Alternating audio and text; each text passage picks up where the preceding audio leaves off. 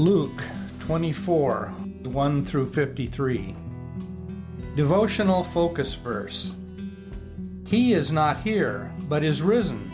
Remember how he spake unto you when he was yet in Galilee, saying, The Son of Man must be delivered into the hands of sinful men, and be crucified, and the third day rise again.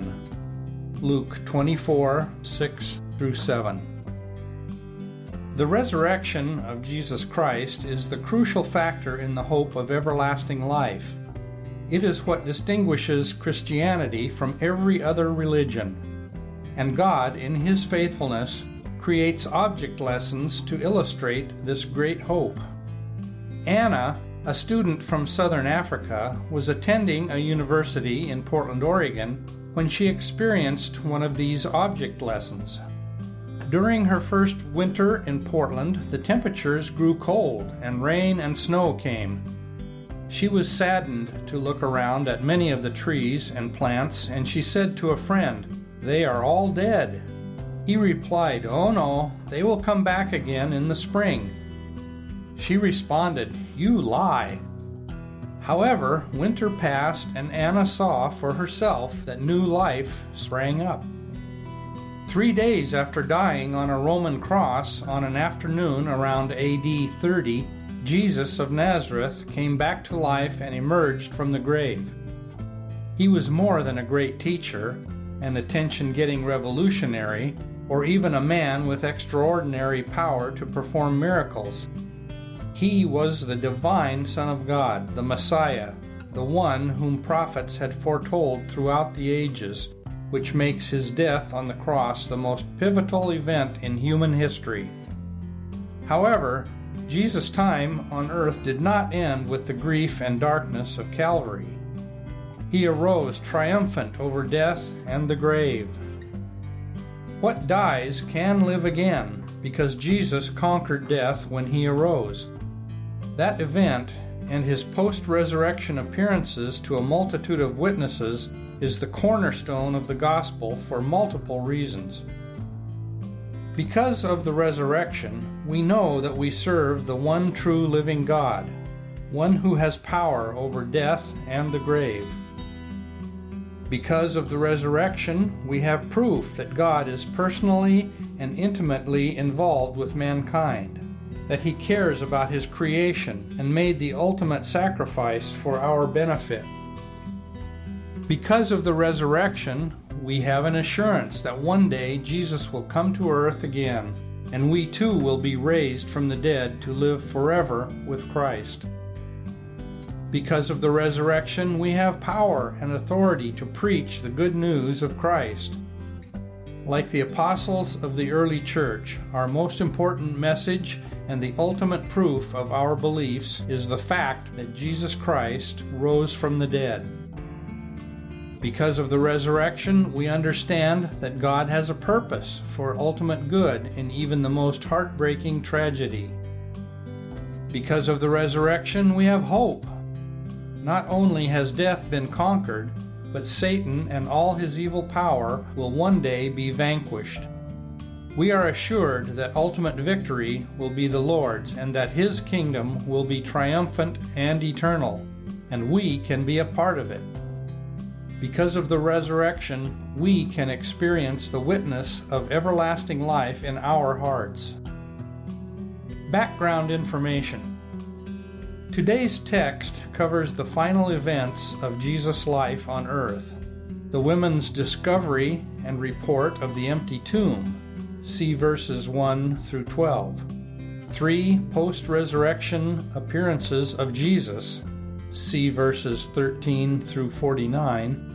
And his ascension into heaven, see verses 50 through 53. Tombs in that era generally were kept closed to prevent animals and vandals from disturbing the bodies. The stones used to block an entrance often weighed from one to three tons. Round, disc shaped stones and square, cork shaped ones were both used in Jewish tombs at the time of Jesus, although the square, cork shaped stones were the most common. The opening of the tomb was probably waist high from the ground, which would require people to stoop down to look inside. Commentator Matthew Henry offers an interesting perspective on why an angel rolled away the stone in front of Christ's tomb.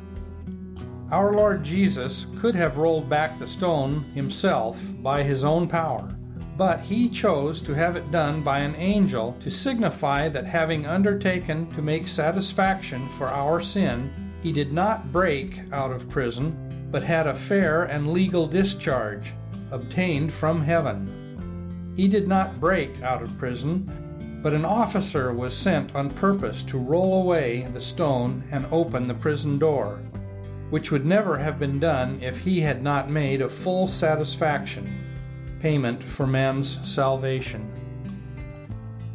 Luke described the two angels at the tomb as men in shining garments. See verse 4. Apparently, they looked like humans except for their luminous clothes. In Matthew and John, these two beings are identified as angels. Though women were considered second class citizens in that society, the resurrection of Jesus was revealed first to faithful and devout women. All four Gospels recount that Jesus rose bodily from the dead but they tell of different appearances of the risen Christ. Luke's narrative focuses on the area of Jerusalem and nearby Bethany. The account of Jesus' appearance to the two disciples on the road to Emmaus is given only by Luke. The exact location of Emmaus is uncertain, but the distance of three score furlongs from Jerusalem is equivalent to just under seven miles. See verse 13. Only one of the travelers to Emmaus is named Cleopas. His companion could have been another disciple of Jesus, not one of the twelve, or possibly his wife, Mary. See John 19:25. Their eyes were finally opened when Jesus blessed their food, perhaps by the way he prayed or by seeing his scarred hands. The eleven is a collective term, meaning the group of disciples without Judas. See verse 33. It is unknown exactly who was present. The Gospel of John indicates that Thomas was absent. When Jesus appeared, he proved that he was not a ghost or a vision by having the disciples touch him and by eating food. However, his body was not bound by human constraints he was able to suddenly appear in a locked room and to vanish in a moment. The Gospel of Luke begins with good tidings of great joy and ends with the disciples filled with great joy and continually praising and blessing God. From beginning to end, it expresses the positive outcome of the message that Jesus brought to earth. Conclusion Jesus proved that he is the Son of God when he died and rose again, conquering death. Through him there is a promise of everlasting life to all who believe.